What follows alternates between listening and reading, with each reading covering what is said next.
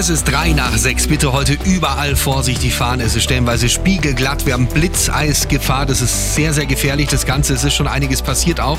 Wir starten auf der A8 Salzburg in Richtung München, Kreuz Süd. Die Überleitung zur A99 Richtung Nord ist komplett gesperrt. Hier weit außen rumfahren.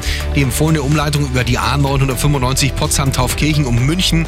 Der Grund, warum hier gesperrt ist, mehrere Unfälle auf der A99 und da kommen wir jetzt dazu. Und zwar die Ostumfahrung zwischen Kreuz Süd und Kreuz Nord beidseitig komplett gesperrt. Es gab Blitzeisunfälle. Das Ganze dauert noch circa drei Stunden, bis es hier wieder offen ist, also weit außen rumfahren. Es staut sich hier natürlich. Ihr Zeitverlust schon 35 Minuten.